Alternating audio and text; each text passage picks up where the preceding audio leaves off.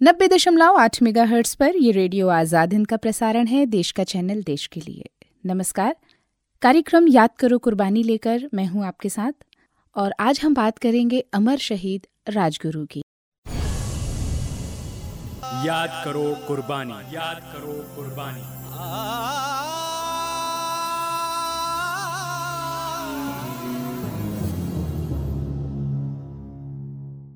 ढीले ढाले खाकी नेकर के ऊपर आधी आस्तीन की सफ़ेद कमीज। सिर पर छोटे छोटे बालों को करीने से ढकती किश्ती नुमा काली टोपी। साधारण सा डील डॉल। सांवला रंग, आकर्षण रहित लंबा चेहरा और पिचके हुए गालों पर उभरी हुई हड्डियाँ। थे तो वो महज बीस साल के, लेकिन बचपन में ही पिता का साया सिर से उठ जाने के कारण जमाने की गर्दिश ने उनमें प्रौढ़ता गंभीरता और अनासक्ति सी लादी थी। लगातार घंटों सोने की खास आदत थी उनकी। बोलते बहुत कम थे। कुल मिलाकर बस यही व्यक्तित्व था अमर शहीद राजगुरु का, जिन्होंने भारतीय स्वतंत्रता संग्राम में मराठों के गौरवपूर्ण इतिहास को चिरस्मरणीय बना दिया था। उस जमाने में राजगुरु बनारस के एक म्यूनिसिपल स्कूल में ड्रिल मास्टर थे। अखाड़े में कुश्ती लड़ने और फरीक गतका चलाने का उन्हें बहुत शौक था। भगत सिंह से तो उनकी खूब पटती थी और अक्सर कहा भी करते थे कि तेरा साथ अंत समय तक नहीं छोड़ने वाला मैं, और उन्होंने अपने वचन की पूरी पूरी रक्षा भी की थी। एक बार चंद्रशेखर आज़ाद ने भगत सिंह, राजगुरु और शिव वर्मा को गोरखपुर भेज दिया, सरकारी खजाने की टोह लेने के लिए। तीन चार दिन का काम था। पुलिस की नज़र से बचने के लिए होटल या धर्मशाला में ठहरने की सख्त मुमानियत थी। बहुत कुछ खोजने पर भी जब कोई सस्ता मकान न मिला तो बिजली घर के पास एक छोटी सी दुकान ही किराए पर ले ली। इस पर भी मालिक का तुर्रा कि दुकान के पिछले हिस्से में पड़ा उसका पुराना धुराना सामान ज्यों का त्यों रहेगा। टाट का एक पर्दा टांग कर केवल अलग भाग बना दिया गया। ये लोग राज़ी हो गए। ज़्यादा जगह करते भी क्या? तमाम दिन इधर उधर घूमना था उनको तो। कभी कलेक्ट्री कचहरी में ट्रेजरी ऑफ़िस के चक्कर लगाते तो कभी इंपीरियल बैंक के चक्कर लगाते। रात में थके मांदे आकर दुकान में पड़ जाते थे। जाड़े के दिन थे, इसलिए कोई खास परेशानी भी नहीं हुई। तीन दिन तो सुराग रसी और जायजा लेने में ही निकल गया। रुपए, पैसे, पुलिस गार्ड आदि की मुकम्मल जानकारी हासिल करके चौथे दिन दुकान में आकर हरे थके लेटे थे कि नींद आ गई। कुंभकर्ण की नींद सोने में राजगुरु का जवाब नहीं था, जबकि शिव वर्मा उनके ठीक विपरीत थे। जरा सी आहट हुई कि तुरंत सतर्क। लगभग आधी रात का समय था कि अचानक शिव वर्मा की नींद टूट गई। सांप के फुफकारने जैसा स्वर सुनाई दिया।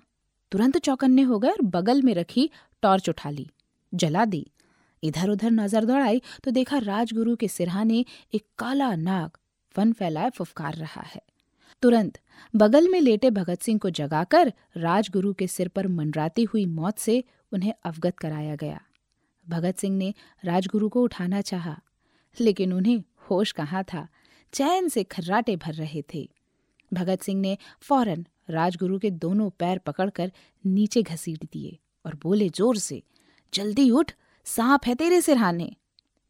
राजगुरु ने छोटा सा उत्तर दिया, छेड़ो मत मुझे, सोने दो। और करवट बदल ली, सो गए। लेकिन विषधर रेंगता हुआ दुकान के पिछले हिस्से से गायब हो गया। भगत सिंह और शिव वर्मा फिर नहीं सो पाए। रात का अंतिम प्रहर राजगुरु की सुरक्षा में बैठे बैठे बिता दिया। उनके गोरखपुर आने का मकसद लगभग पूरा हो चुका था। इसलिए दूसरे ही दिन बनारस जाने का फैसला भी कर लिया गया। एक ज़रूरी काम से जाना था उन्हें। श्रोताओं, क्या था बनारस में ज़रूरी काम? जानेंगे इस देशभक्ति गीत को सुनने के बाद।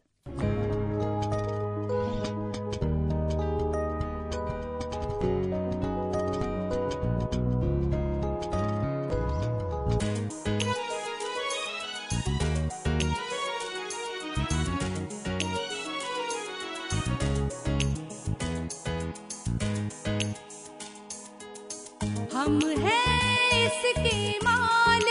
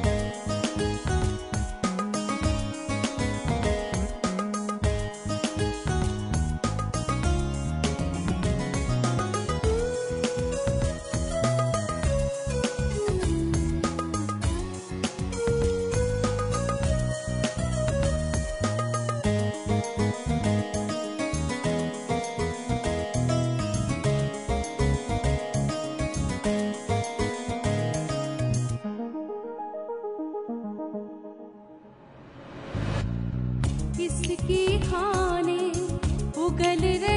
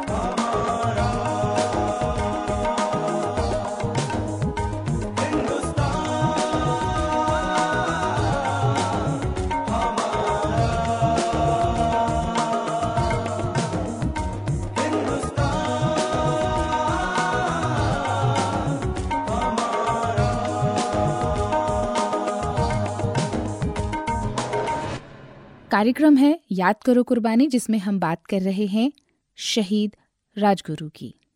बनारस जाने वाली गाड़ी में अभी काफ़ी देरी थी, तभी भगत सिंह को लगे हाथ अपने एक मित्र हलधर वाजपेयी से मिलने की सनक सवार हो गई। वे उन दिनों धर्मशाला बाज़ार के निकट टेक्निकल स्कूल में पढ़ते थे। शिव वर्मा तो राज़ी हो गए चलने के लिए, लेकिन राजगुरु ने साफ़ कह दिया, मैं इस चक्कर में नहीं पड़ता प्लेटफॉर्म पुल पर नीचे समय पर मिल जाऊँगा। वहीं आकर ढूंढ लेना मुझे। राजगुरु को स्टेशन के बाहर छोड़कर दोनों टेक्निकल स्कूल की ओर चल दिए। जब डेढ़ घंटे बाद लौटे तो राजगुरु नदारत थे, न पुल के नीचे मिले, न प्लेटफॉर्म पर। वेटिंग रूम बाथरूम सब देख लिया। कहीं होते तो मिलते ना। अंत में गाड़ी का एक एक डिब्बा छान मारा उन्होंने। फिर भी नतीजा कुछ नहीं निकला।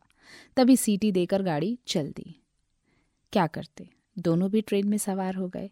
ये सोचकर कि चुपचाप कहीं बैठ गया होगा। बनारस में तो मिल ही जाएगा। आखिर जाएगा कहाँ? जब बनारस में भी राजगुरु का पता नहीं चला, तब तो दोनों ही बड़े चिंतित हो गए। गोरखपुर से आने वाली दूसरी गाड़ी की बेसब्री से प्रतीक्षा होने लगी। दूसरे दिन राजगुरु के आगमन पर दोनों की खुशी का ठिकाना नहीं था, लेकिन वो तो तैश से भरे थे। बरस पड़े। परदेश में मुझे अकेला छोड़कर चले आए? ये भी नहीं सोचा? कि लौटने के लिए पैसे हैं भी कि नहीं? देख लूँगा मैं तुम दोनों को। और कहते कहते कंबल घसीटा और लंबी तान कर सो गए। तमाम रात पलकों में जो गुजरी थी उनकी। नींद खुलने पर राजगुरु का गुस्सा शांत हुआ। दोनों उतावले ही हो रहे थे उनकी दास्तान सुनने के लिए। राजगुरु गंभीरतापूर्वक बोले, गाड़ी आने में देर थी। मुझे नींद आने लगी। स्टेशन के बाहर तमाम इमली के पेड़ थे। उन्हीं के नीचे बहुत से भिखारियों का झुंड था। कंबल तानकर मैं भी उन्हीं के पास लेट गया। और बस क्या, नींद आ गई? मुझे सोता छोड़कर चले कैसे आए? जगाया नहीं तुम लोगों ने? तो ऐसे थे राजगुरु। राजगुरु जी की और भी बातें आपसे साझा करेंगे, लेकिन कार्यक्रम में अभी सुनते हैं ये देशभक्ति गीत।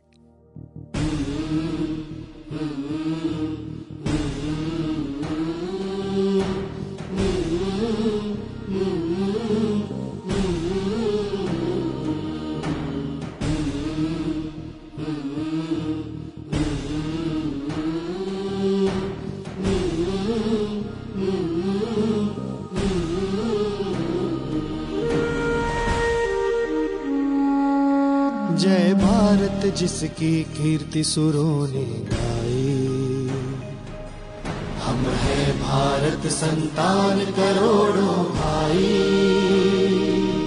जय भारत, जिसकी कीर्ति सुरों ने गाई। हम हैं भारत संतान करोड़ों भाई। आगूंज उठे आकाश अनिल के द्वारा। अगणित कंठों से बहे एक स्वर धारा कह दो पुकार कर सुने चराचर सारा। अब तक भी है अस्तित्व अखंड हमारा। अब तक भी है कुल कीर्ति हमारी छाई।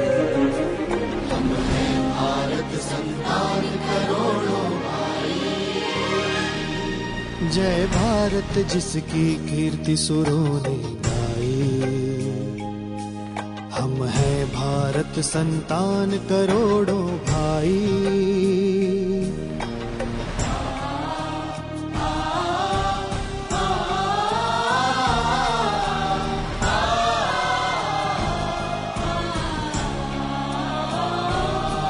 बस इसी दिशा में प्रथम प्रकाश हुआ था। शुभ साम गान से मोह विनाश हुआ था। पृथ्वी तल का पशु भाव हताश हुआ था। मानव कुल में मनुजत्व विकास हुआ था। हमसे जीवन की ज्योति जगत ने पाई।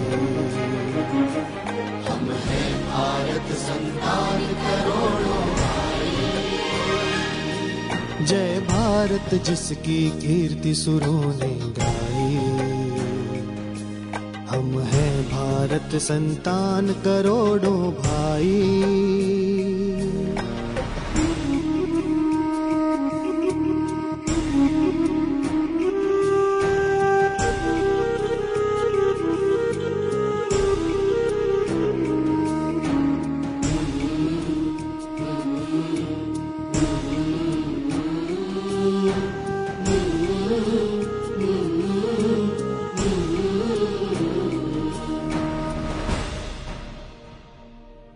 सब बातों में हम रहे सदा आगे हैं।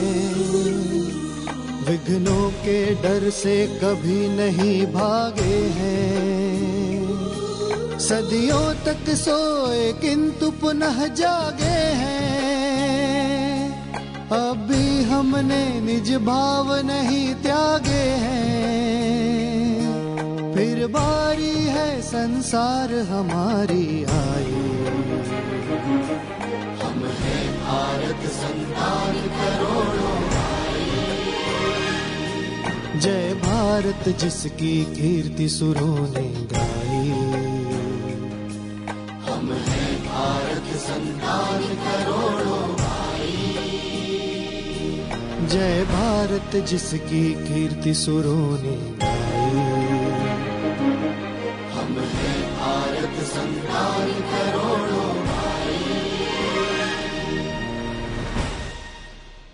शहीद राजगुरु की हम बात कर रहे हैं। अभी तक हमने सुना कि बनारस राजगुरु लौट आए हैं।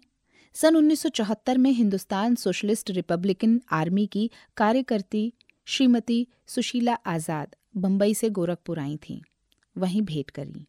शहीद आज़म चंद्रशेखर आज़ाद की शहादत के सिलसिले में उन्हें कुछ विशेष जानकारी हासिल करनी थी। अपने आवास काल के तीनों दिन वे अतीत की स्मृतियों में डूबी रहीं। तभी अचानक राजगुरु की चर्चा छिड़ गई। उनके संबंध में एक दिल दहलाने वाली घटना वो बयां करने लगी। क्रांतिकारियों ने आगरा शहर में एक अदत मकान किराए पर ले रखा था। समय समय पर वहीं उनकी गुप्त सभाएँ होती थीं। दल के सदस्य विचार विमर्श करते थे। सन 1928 की बात है ये। एक दिन भैया यानी चंद्रशेखर आज़ाद साथियों को पुलिस टॉर्चर पर विस्तार पूर्वक समझा रहे थे कि गिरफ़्तार में क्रांतिकारी पर सीआईडी और पुलिस वाले कैसे कैसे जुल्म ढाते हैं। यातनाएँ तो इस कदर देते हैं कि बड़े से बड़ा सहनशील व्यक्ति भी सब कुछ उगल कर रख दे। इसलिए एक स्वाभिमानी क्रांतिकारी के लिए ये श्रेयस्कर है कि वो किसी भी हालत में पुलिस के चंगुल में ना फंसे। फिर भी यदि बचाव का कोई अन्य रास्ता ना आए तो दुश्मन के साथ डटकर मोर्चा लेते लेते अपने प्राणों की आहुति तो दे ही सकता है। दल का एक नियम ये भी था कि सभी सदस्य बारी बारी से घरेलू कामकाज निपटाते रहते थे। उस दिन खाना बनाने की बारी राजगुरु की थी। वे रसोई घर में बैठे रोटियाँ भी सेकते जाते और बड़े ध्यान से कान लगाए आज़ाद भैया की बातें भी सुन रहे थे। इस बात का उन पर बहुत प्रभाव पड़ा। अचानक उन्हें ऐसा आभास हुआ जैसे उनका भी आत्मविश्वास डिगने लगा हो। उन्होंने तुरंत अपनी परीक्षा लेने की ठानी और धधकते हुए चूल्हे में संडासी डाल दी। जब वो अंगारों के बीच बड़ी बड़ी सुर्ख हो गई तो फ़ौरन उठाकर अपने सीने से चिपका ली। खाल जलने लगी।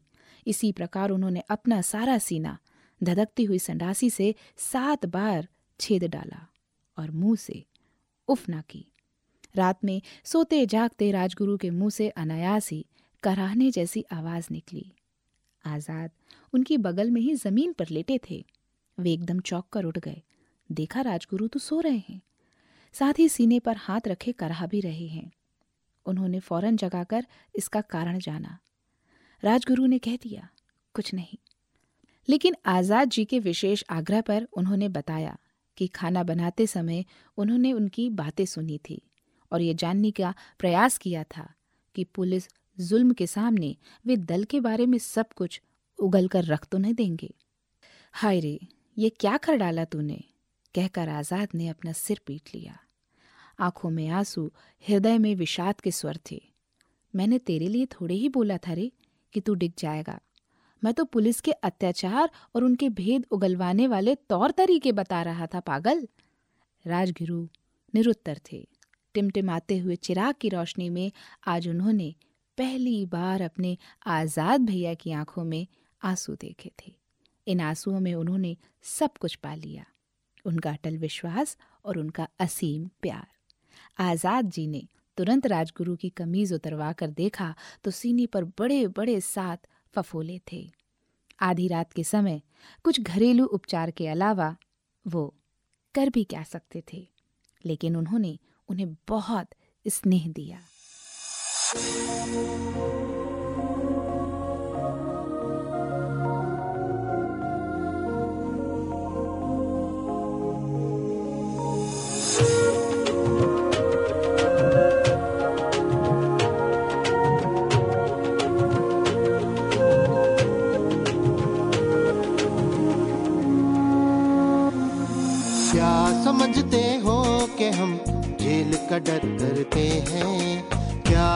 समझते हो कि हम जेल का डर करते हैं, हम जो करते हैं उसे हो के निडर करते हैं। क्या समझते हो कि हम जेल का डर करते हैं?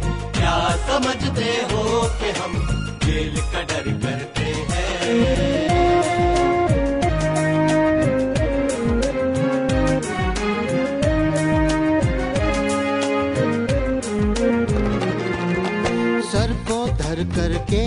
हथेली पर सफ़र करते हैं। सामना मौत का करने को जिगर करते हैं। सर को धर करके हथेली पर सफ़र करते हैं। सामना मौत का करने को जिगर करते हैं। तीर तलवार तबर तोप की ताकत क्या है? हम इशारे असर करते हैं। क्या समझते हो कि हम जेल का डर करते हैं? हम जो करते हैं उसे होके निडर करते हैं। क्या समझते हो कि हम जेल का डर करते हैं?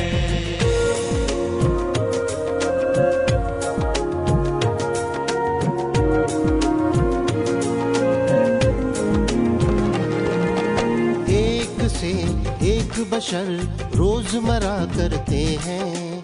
हम जो मरते हैं तो को अमर करते हैं। एक से एक बशर रोज़मर्रा करते हैं।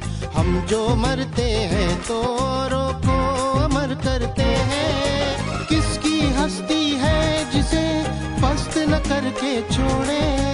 सब्र की आह से जादू का असर करते हैं। क्या समझते हो कि हम जेल का डर करते हैं?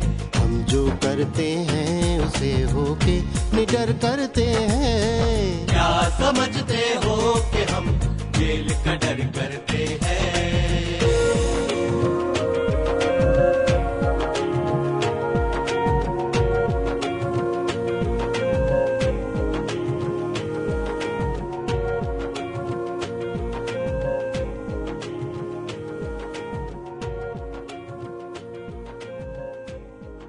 राजगुरु सुखदेव और भगत सिंह को 23 मार्च 1931 को फांसी पर चढ़ाए जाने से पहले श्रीमती सुशीला आज़ाद लाहौर सेंट्रल जेल में उनसे मिलने गई थी। राजगुरु को देखते ही श्रद्धा से उनका मस्तक झुक गया। छूटते ही बोले, भैया, अपनी बहन की अंतिम इच्छा तो पूरी ही करोगे ना? पल भर के लिए अपने सीने के वो दाग तो दिखा दो मुझे। राजगुरु फांसी की कैदी की पोशाक में थे। दुसूती का जांघिया और उसी कपड़े का बना आधी बाह का कमीज नुमा सलूका। सिर पर गोल टोपी, नंगे पैर, बस। शायद उनके भाग्य में यही तीन कपड़े बदे थे। ड्रिल मास्टर थे तब भी और कैदी के रूप में थे तब भी। किंतु आज, इस विकृत पोशाक में, भारत माँ के दुलारे लाल का फौलादी पौरुष अनोखी कांति से भर गया था। सुशीला जी का आग्रह सुनकर पहले तो वो मुस्कुरा दिए। फिर सलूके में लगे लकड़ी के बटन ढीले किए और सीना खोल दिया। सुशीला देवी देखती रही उन सातों निशानों को, जैसे उनमें उस महाबलिदानी की आत्मिक दृढ़ता की कहानी पढ़ रही हूँ, और फिर वे अपने को रोक ना पाई।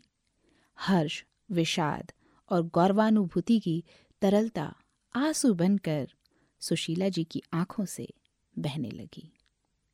श्रोताओं, ऐसे थे हमारे क्रांतिकारी, आत्मबलिदानी देशभक्त राजगुरु। कार्यक्रम याद करो कुर्बानी, यहीं समाप्त करने की मुझे दीजिए अनुमति और आप सुनिए ये देशभक्ति गीत, रेडियो आज़ाद हिंद पर, देश का चैनल, देश के लिए 90.8 मेगाहर्ट्ज पर।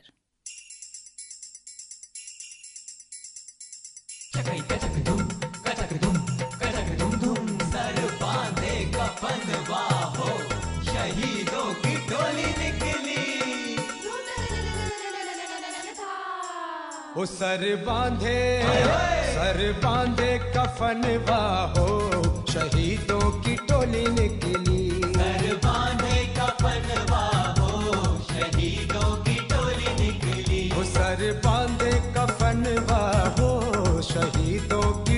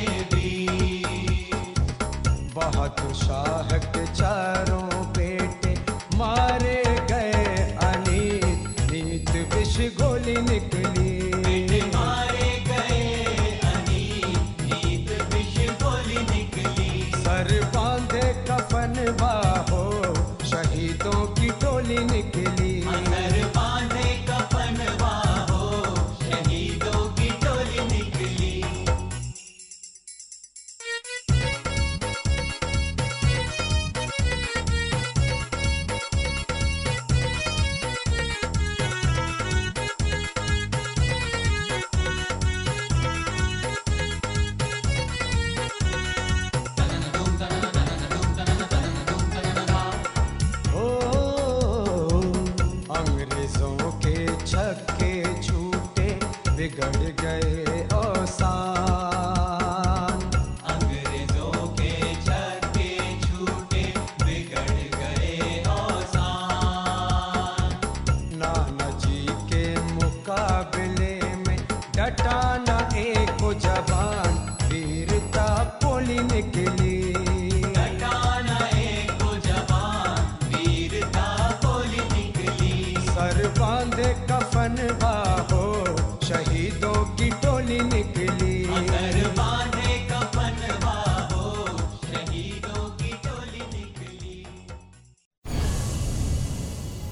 याद करो कुर्बानी। याद करो कुर्बानी।